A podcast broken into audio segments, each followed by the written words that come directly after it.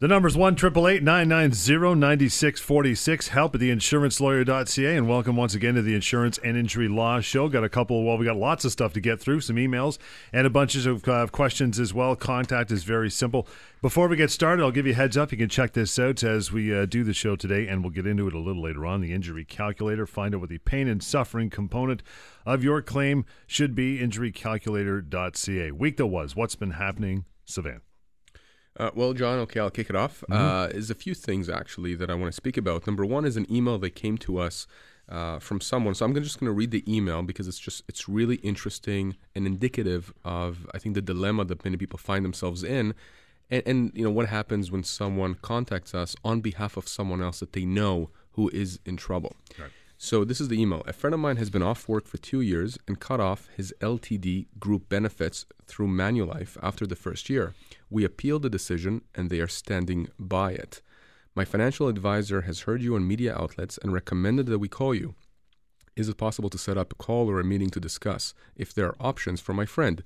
He has no income and he has had to sell his house. He's currently living in his niece's house in a 10 by 10 room. It's a very sad situation that has been made harder for him as 9 years ago his wife was murdered through domestic violence. This has left him with PTSD, post-traumatic stress disorder, anxiety and depression, all of which have increased when Manulife first denied his claim. When I started the appeal process for him, he started to, quote-unquote, perk up a bit. I see the stress from living with family and the recent denial increasing his depression. Any suggestions you have would be greatly appreciated. So here you have a situation where someone takes charge and contacts us on behalf of their friend who is clearly in a very difficult situation. Again, if you are out there and you're listening and maybe this is not applicable to you, but you know someone who has been denied or cut off long-term disability, have them call us or you call us or email us on their behalf. In this case, I mean, how could anyone challenge the fact that after what he's gone through with his wife, that he has post-traumatic stress disorder? Of course, we're going to want to see documentation from a psychologist or a therapist or his family doctor, etc. But, you know, I can't imagine how this person is coping given what he's been through. You know, this is something that, you know, again, I want to make sure people understand. You have options. When you appeal, right, when you appeal a denial, you are keeping the decision-making process in the insurance company's hands.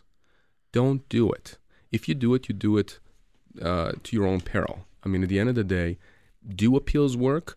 Rarely they do. I can't tell you all of them don't, but I can tell you that in the vast majority of cases that we have seen at our office, and we've talked to other lawyers as well, they do this kind of work. These appeals don't work. They frustrate individuals. And, you know, at the end of the day, people end up just giving up. And you know, it's unfair. Their rights are being trampled upon. We can fix that. All you have to do is just give us a call or email us, have a discussion, and we'll take it from there. We'll give you your legal options. Trust me, you have legal options. 1-888-990-9646, the number Savannah speaks about, and help at theinsurancelawyer.ca. What do you got going on, James? I got an email from a gentleman named Manny Lanyard. So Manny wrote to me, he said, I recently slipped on some ice in my gym's parking lot and broke my left wrist. Luckily, I haven't missed any time from work because I'm a supervisor. However, I'm a competitive bodybuilder and haven't been able to work out since the accident 2 months ago. My doctor is saying I might need surgery. Do I have a case? So Manny, certainly there's a case there. My only hesitation here would be about liability. Typically in situations like this, it's not that difficult to prove, but I would obviously need to dig a little deeper to find out. Assuming that there's no issue on liability, if you break your wrist in a slip and fall, there's going to be a claim there. And even though you haven't lost any income, and you might not, hopefully you won't, your claim for pain and suffering is going to be greater than you might otherwise expect because obviously, you know, bodybuilding is a big part of your life. And if you're not able to return to it, that's going to increase the compensation you'd be entitled to. All right, John, I have a question that I want to read out to our listeners that came through one of our free websites, mydisabilityquestions.com. And again, if you're out there, you have a question about long-term disability, you've been cut off, or something's happening that doesn't make any sense with your claim or a claim of someone you know, you want to ask that question, go to mydisabilityquestions.com, post your question, and I will answer that within a few minutes. So here's the question. This comes from Brandon and Curtis. Does long-term disability qualify for mental health? presumably he means mental health issues, brought on by the workplace, i.e. severe panic disorder and depression. I have been on short-term and modified hours, but I'm being told that I don't qualify for long-term disability. We get a lot of these kinds of questions sent to us and people contacting us who, unfortunately, due to a toxic work environment, have developed certain conditions that disable them, psychological conditions, anxiety, depression, just a whole variety of conditions that simply make them unable to work.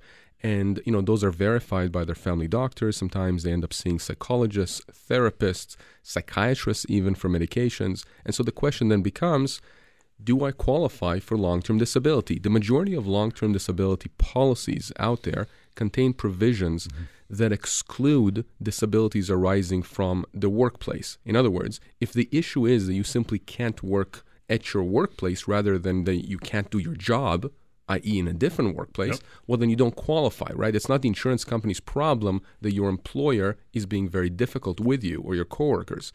But here's the distinguishing aspect of many of these claims. In many instances, that toxic work environment has done sufficient damage such that the individual who's now suffering from that psychological issue or illness or disability cannot actually function in their own job, even if you were to take them, plunk them out, and put them in another right. environment.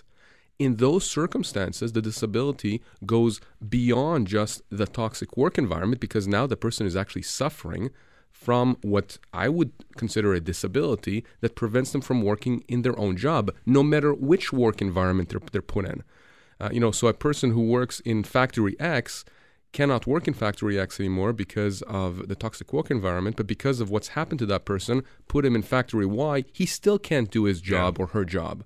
So in those instances, that person, in my opinion, should qualify for LTD, but in many cases, the adjuster that's looking at the claim when it's submitted says, no, this arose from a work environment situation, so therefore it's excluded, we're going to deny your claim. We can fight that. The important thing is that immediately when you get that denial or when you have an inkling that there is a problem, you give me a call, you email me, let's have a chat. I want to understand more about your circumstances and I'll tell you what your legal options are. But, don't simply assume that if the insurance company denies your claim because of a certain reason, that reason is valid or that reason applies in your specific case. It could very well be that they're confusing two issues here, the insurance company, and that you do have rights that we can enforce. 1-888-990-9646, help at theinsurancelawyer.ca. Again, mydisabilityquestions.com. You have questions, emails. We'll get to them after a short break.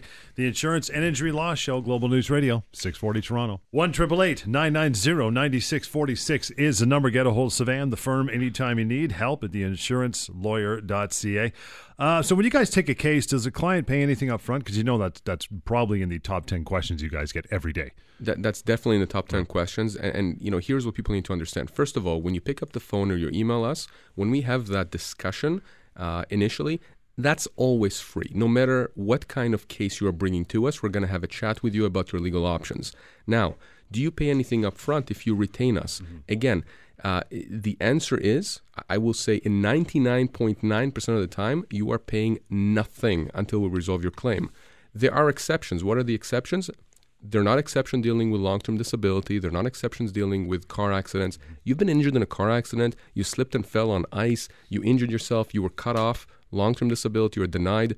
You're not going to get charged a dime, okay, until the case is concluded. When the case is concluded and we have money to give you, that's when we get paid. You're not paying anything up front, okay? It's only when you get paid that we end up getting paid at the end, when the insurance company actually pays.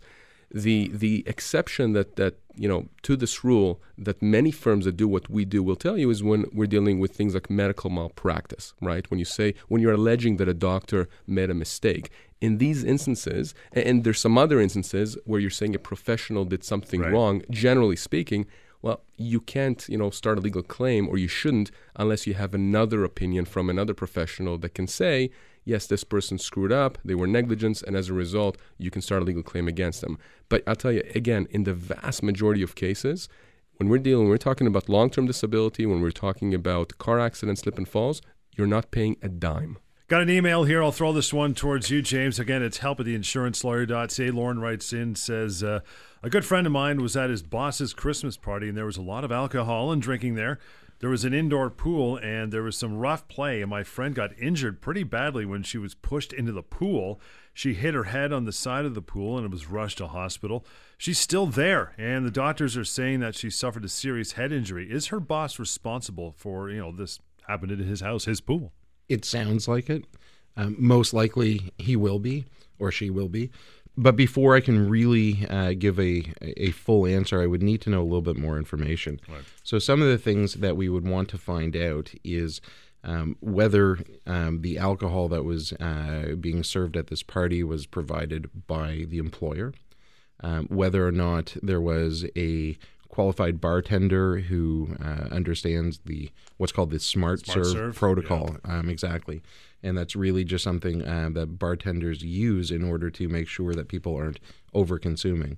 And so that would be a way that, perhaps the employer might be able to avoid getting pegged with liability. Also, there's a pool involved here, so I'd like to know what the safety was surrounding the pool. Were there, proper protections in place? Was there a lifeguard on duty? Things like that. If the employer is supplying the alcohol, there's no bartender, no lifeguard, I'd say there's almost certainly going to be at least some liability against the employer. Now, your friend might also be on the hook as well, too. It depends on how they acted and what they did and how much they consumed and, how they were behaving. But, even if your friend is partially responsible, the employer may well be, too. The last point is really important to understand. There have been cases out there, many cases, in fact, where an individual suffered very significant injuries, catastrophic perhaps, and the case is from a value standpoint worth, millions and millions of dollars because of the injuries that were caused to the individual. And, then we look at liability, i.e. who's at fault. And perhaps the person who was injured was partially at fault. Maybe it's a 50-50 split. Maybe it's an 80-20 split against the individual who was injured. In other words, let's say a person is... it's hard to play chicken with a train. You get hit by the train and the train's at fault. You got it, exactly. Like, but if it's not 100%, even in a case where, I'm just going to do quick math for you, a case that's worth $1 million, and the liability split is 50-50, the injured person, even though he's deemed to be 50% at fault, still gets $500,000, right? So, if you're in a situation where you or someone has been injured, like that, specifically when you're dealing with serious injuries, but you think that there may be at fault, there may still be some liability. Don't assume that there is no claim for compensation. Now, John, you mentioned something just a moment ago about trains. As it turns out, I had a case about 6-7 years ago, quite a tragic case. It involved a young girl, I think she was probably 7 or 8 at the time, that went out and got hit by a train. And she was partially at fault for it, even though she was very young. She was... in an area where she shouldn't have been, and she, hadn't looked. She's a very young girl, so obviously, it's hard to peg all the liability on her. Sure. But from the train's perspective, they're going to argue that they did everything that they could. Now, in that particular case, they hadn't. There was an issue about the way there was another train passing. It doesn't really much matter. In any case, we were able to peg some liability on the train, and they wound up having to pay. It was a significant claim, and there was a huge reduction, but they still paid a fair amount. Yeah. We'll take a short break and more of your emails. James, you'll pick it up after a break. 1-888-990-9646 is the number. help@theinsurancelawyer.ca. And if you're ever wondering what your pain and suffering component of your case should be, might still be a significant number, InjuryCalculator.ca. It's a quick little metric. Go through that. And at the bottom, if you so choose, there's a contact button. You can contact Savannah or James or a member of the team. If not, you'll walk away. It's absolutely anonymous. So have a look at that as well. InjuryCalculator.ca. Lots more of the Insurance and Injury Law Show on the way. Global News Radio, 640 Toronto. 1-888-990-9646. The number, it is help@theinsurancelawyer.ca. I'm going to throw this one towards you, James. A lengthy email from Samuel. So hang in there. It says, my wife was in a major car crash and suffered a traumatic brain injury. She's 36. And the doctor said that some of her issues are likely going to stay with her long term, like lack of focus, concentration, migraines, etc., etc. She's not the person I've known for the past 20 years. We have a lawyer, and we're supposed to go to a mediation in 3 months, but she hasn't seen any experts like you guys talk about on the show. She's only seen her own doctors and the insurance company's doctors. Our lawyer said that her case will settle from $100,000 to $200,000, but I don't understand how that can be.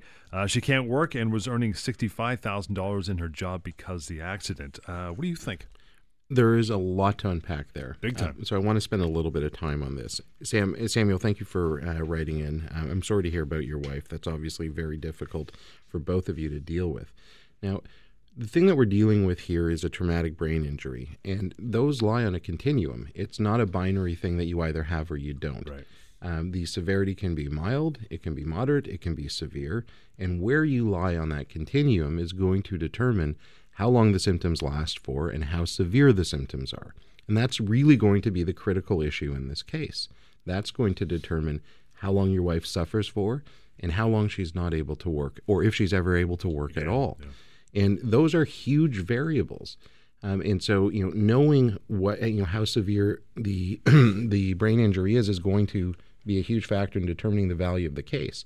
But based on what you've told me just in your email, it sounds like it's a fairly severe brain injury. Now, I can assume for the moment that your wife is being treated by very good doctors. I'll assume that that's the case. And maybe they've provided very supportive opinions. But here's the thing.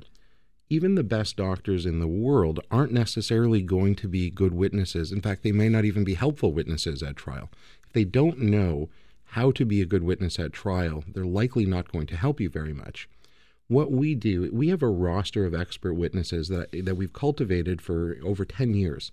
These are not just great doctors. These are doctors with extensive experience testifying as witnesses in legal cases. And that's really, really important, because if they're not able to express their medical opinions, then they're not going to be of much value.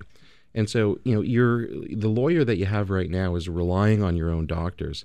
That's a really dangerous game, just in terms of building the evidence. But the way I really want to look at this, now going back to when I used to do defense work, if I'm at a mediation, and particularly where it's a mediation where there's an issue with so much variability, such as how long a brain injury is going to last for, and the other side shows up and doesn't have an expert opinion, that says a lot to me.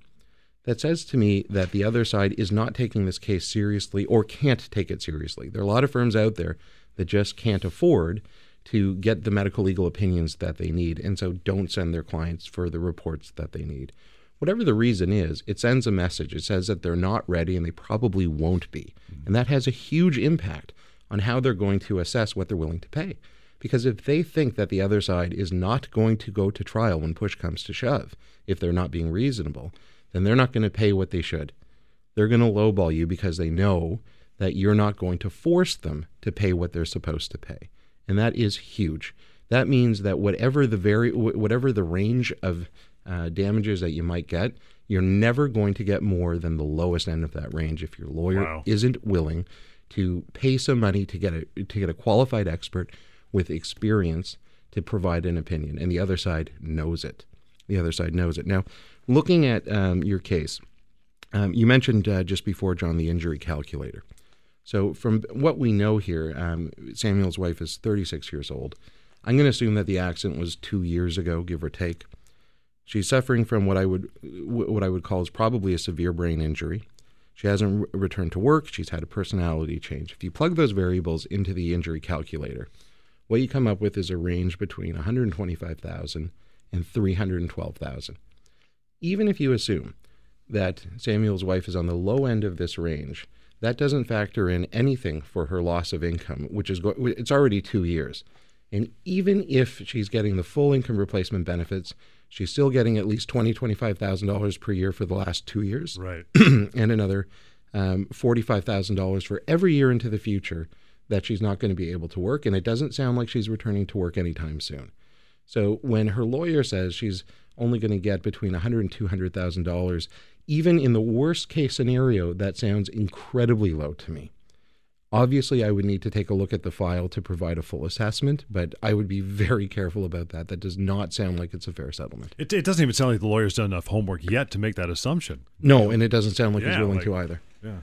You know what, John? If I was on the receiving end, if I was the defense lawyer on this, and I'm seeing, as James said, that there is a claim that's going to mediation of this magnitude within 3 months without any reports from the other side, I'm just going to give you an analogy here.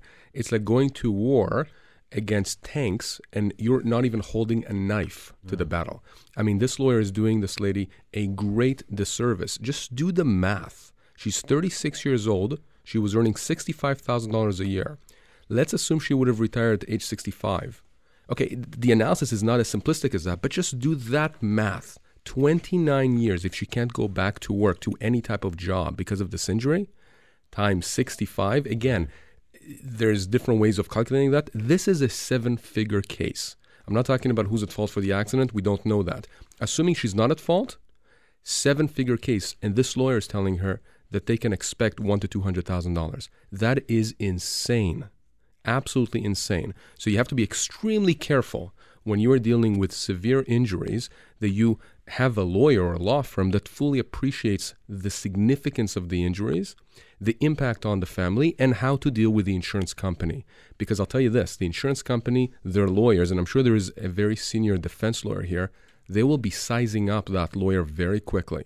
And they'll give their insurance company an assessment that probably says, as opposed to paying $1, $2, $3, $4, $5 million, we may be able to get out of this by paying $100,000 to $200,000. You do not want to be the client that ends up going to mediation with that kind of a lawyer. I can imagine this. I mean, this insurance company gets wind of what this lawyer is assuming. They're like, oh, get that 3 months happening now. Let's go. Let's rock.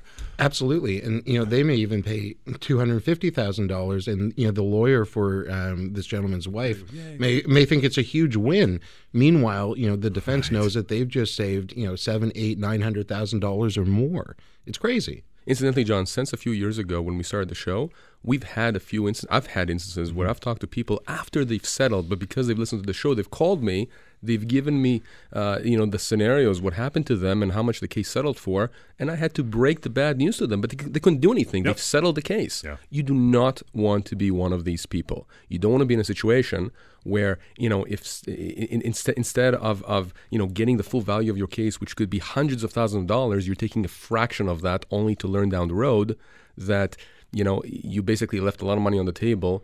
And, you know, who took that money? The insurance company. They kept it. Not you, not your family. 1-888-990-9646 is the number. Help at theinsurancelawyer.ca. More of your emails. Lots more questions coming up. It's the Insurance and Injury Law Show. Global News Radio, 640 Toronto. 1-888-990-9646. The number anytime. Keep it with you. Email help at theinsurancelawyer.ca. We mentioned it in the last segment to some extent. The injury calculator. Find out what the pain and suffering component of a claim should be. InjuryCalculator.ca.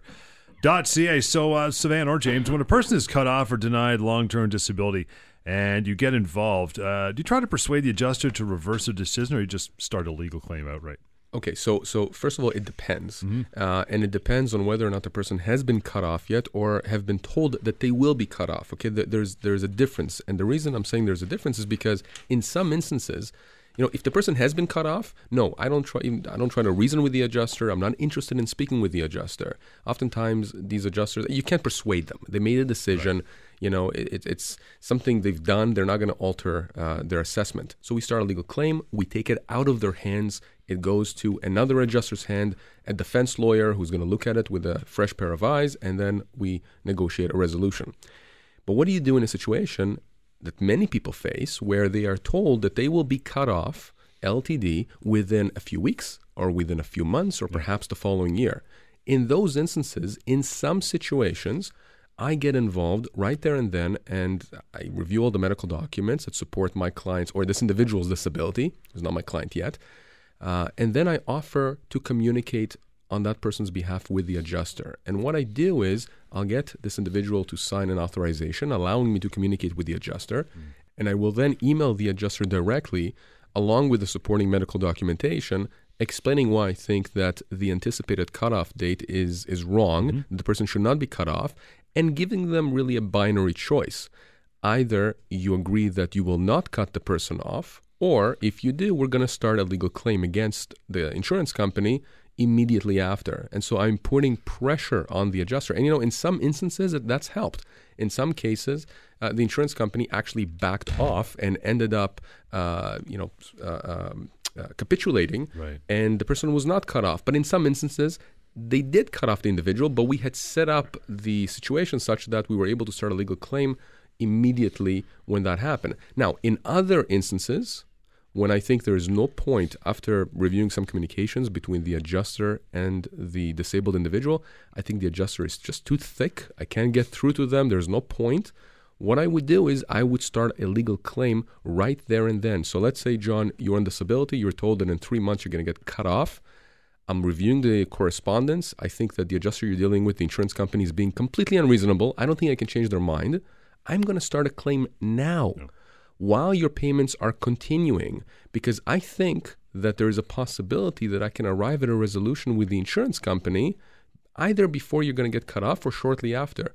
Why am I doing that? Because I want to make sure that there is no gap, a gap that often happens when somebody gets cut off and until resolution, you need to have money coming in. How are you going to pay the mortgage, you know, the expenses, household expenses? I'm very cognizant of that. And by the way, that's something that I hear a lot of people complaining about when they call me, when they have other lawyers representing them, you know, that the lawyer's not responding to them, that nothing's happening with my case, you know, for a few months, for a year, for 2 years. Meanwhile, the person's suffering.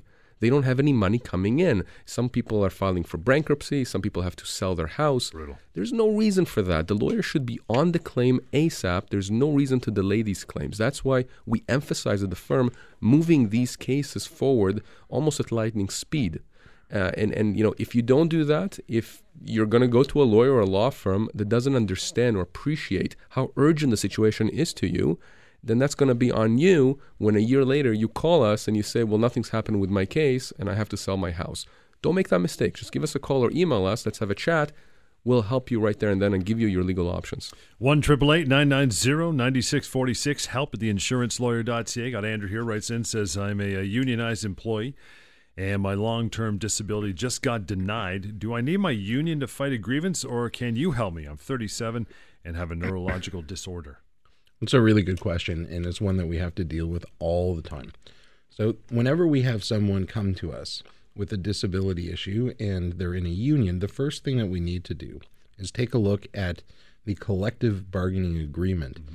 And that's really just a contract between the union and the employer. And that will define the vast majority of the issues in the relationship. Almost always the collective bargaining agreement will at least mention long-term disability. Okay. But what we really need to look at is how it mentions it, what it says. And so some collective bargaining agreements will be very explicit. They'll say that if you have a dispute arising out of long-term disability, you have to grieve it, and then you have to go through your union. Some of them will say that you're entitled to use a lawyer. Then that's really easy. But a lot of them are silent as to what you're supposed to do. So in those cases, I have to take a look at the agreement and give an opinion. And I'm not going to get into the legal issues that would lead me to one conclusion versus another. But if it isn't really clear in the collective bargaining agreement itself, we have to take a look at it. But it's a pretty quick process, and I can give you an opinion pretty quickly as to whether you can proceed with us or whether you need to go through your union. The one thing to keep in mind in these cases is that oftentimes individuals who are part of a union, who have this LTD issue, they go to their union and, you know, the union has lawyers, but those lawyers are not equipped to do these kinds of LTD claims. And so, you know, if you have a lawyer, a union lawyer, proceeding with an LTD claim, I mean, you know, that's like having an, you know, ear, nose, and throat specialist operating on you, you know, on your stomach or something. Right. In other words, you have somebody who is not trained and doesn't understand the area necessarily advocating for you, and, you know, there are a lot of landmines in there. So you have to make sure that even if you are unionized and you're facing an LTD issue, you give us a call so at the very least we can figure out what your options are and tell you what those options are. If at that point you want to go and approach the union lawyer, you can.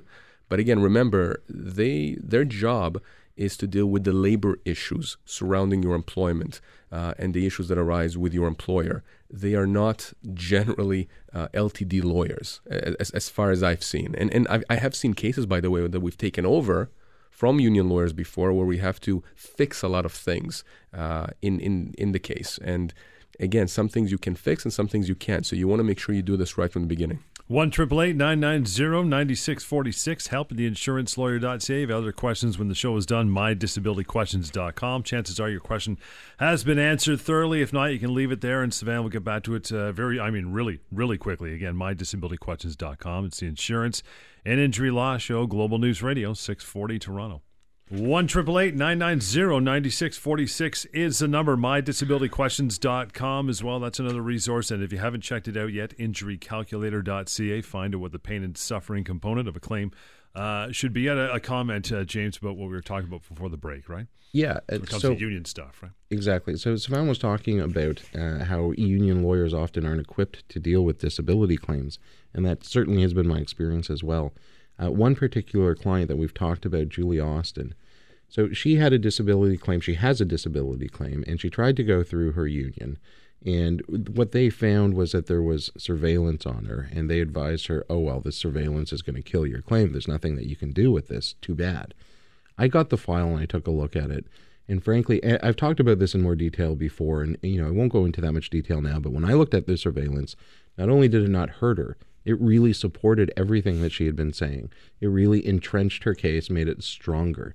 I don't know how anyone could have viewed that and come to the opinion that that precludes her from advancing a claim. Quite the opposite. And that really is just a reflection that if you're not dealing with disability work on a day-to-day basis, if you don't know what you're doing, you're going to get scared by things that you shouldn't be scared about. You hear the word surveillance, and maybe you say, oh, wow, they've got surveillance. What am I going to do? Well, you have to actually take a look at it and understand what the impact of it is. And right. If you don't deal with it on a day-to-day basis, you're not going to understand that. You know, it's interesting that in this case, when it comes to lawyers and disability and unions, you should always call you guys, unlike the employment side of your firm where it's cut and dry. If you're with a union, you can't seek an employment lawyer. This is so important to at least make that phone call, right? Yeah, this is very important. You have an LTD case, a denial, something's happening that doesn't make sense. You're being sent, to see the defense doctors for the insurance company, and just things don't make sense to you. Even before you're denied a claim, you have questions.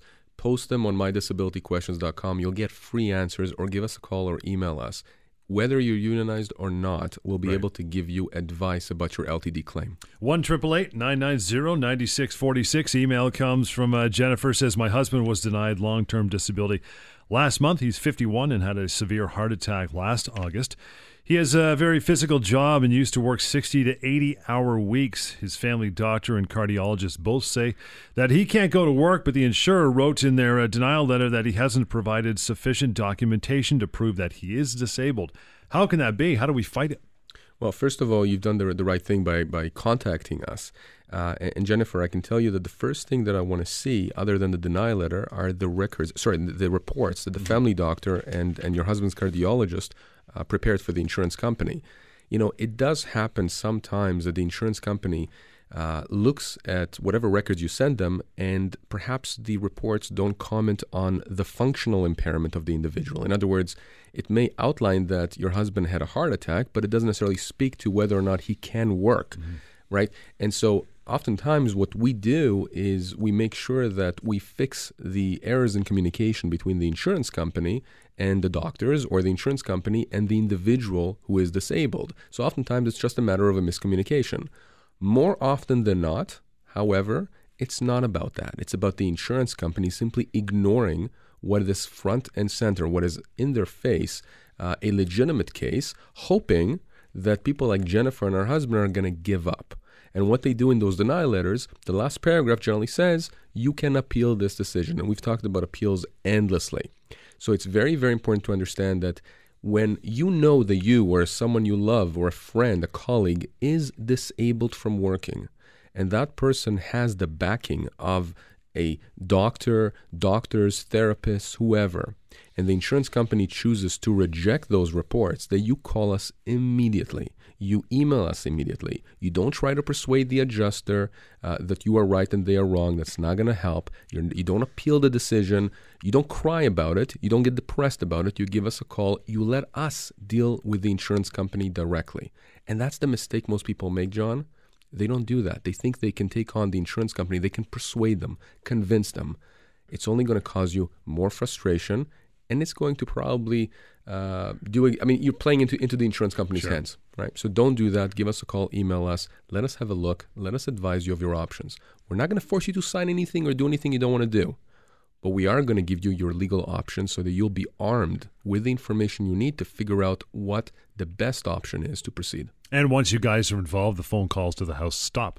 Absolutely. Which is nice, right? We are the ones dealing with the adjuster. You're not going to get any calls, emails, or letters from the insurance company. They have to go through us. So in a way, we are acting as a barrier there, right? You can focus on getting better. So Jennifer, her husband, can actually try and recuperate and eventually go back to work, which effectively is what the insurance company wants anyways, except that by doing what they're doing, they're causing him and her more stress. So yes, once we get on the case, we are the ones dealing directly with the insurance company. You don't deal with them. You don't communicate with them. We are the ones that stand between you and them, and we push back. 1-888-990-9646 is the number. Help at theinsurancelawyer.ca. We're going to try to get to another email here in the last few minutes of the show coming up. Mydisabilityquestions.com. If you want to put your question there online anonymously, you can do that. Or InjuryCalculator.ca. Find out the pain and suffering component of your claim. Really easy to you. Takes about 30 seconds. Lots more, or at least a little bit more. The Insurance and Injury Law Show coming up after a short break. This is Global News Radio, 640 Toronto. 1-888-990-9646, the number. Help at theinsurancelawyer.ca is the email address. Barb says, my son has been depressed for a long time, but recently it's gotten a lot worse because of various personal reasons. He hardly eats, sleeps, and can't work. He has an IT manager. He was an IT manager making over $100K a year. He got short-term disability and then applied for long-term with a different insurer and was denied because they say he hasn't been following treatments. But that's not true. What can you do to help? It's gotten so bad that he lives with me now because he can hardly function on his own. This is a really interesting case. It's something that we deal with quite a bit. We're talking here about mental health claims. So Barb's son is dealing with depression, which is obviously a mental health issue, and it's something that a lot of people have to deal with. And as you know, as society, we're coming to understand what that really means. The stigma that used to be attached to mental health issues is, year by year decreasing. It's not gone, but people are starting to be more aware. They're educated. It's something that people are just more aware of now. Unfortunately, that doesn't always hold true when you enter the legal process. And that's particularly so when you're talking about disability insurers. Disability insurers have been incredibly slow to recognize mental health claims, even though the courts, the Supreme Court of Canada, no less, has quite recently made it very clear that insurance companies have to take these claims seriously. They can't treat them differently than physical claims. They have to, treat them on the same level. They can't demand greater evidence than they do for physical claims for mental health claims. So it's something that is difficult to deal with and gets denied more often than it should. And the other component to it is that when you're dealing with a mental health claim, it means that trying to deal with your insurance company is just compounding the issues you're already dealing with. You have depression and anxiety, and you have to deal with an insurance company that's cutting you off when you know that you're suffering. That's making things worse. So what can you do? Barb, have your son contact us, or you can contact us. We start a legal claim, and we take this off of your plate or his plate so that we're dealing with the insurance company. And as soon as that happens, he can start focusing entirely on his own mental health, on recovering. We can focus on the legal aspect. And as we've talked about many times, as soon as we get involved, it changes everything from the insurer's perspective. They are no longer able to make the decision without any consequences. Now it gets moved to their legal department.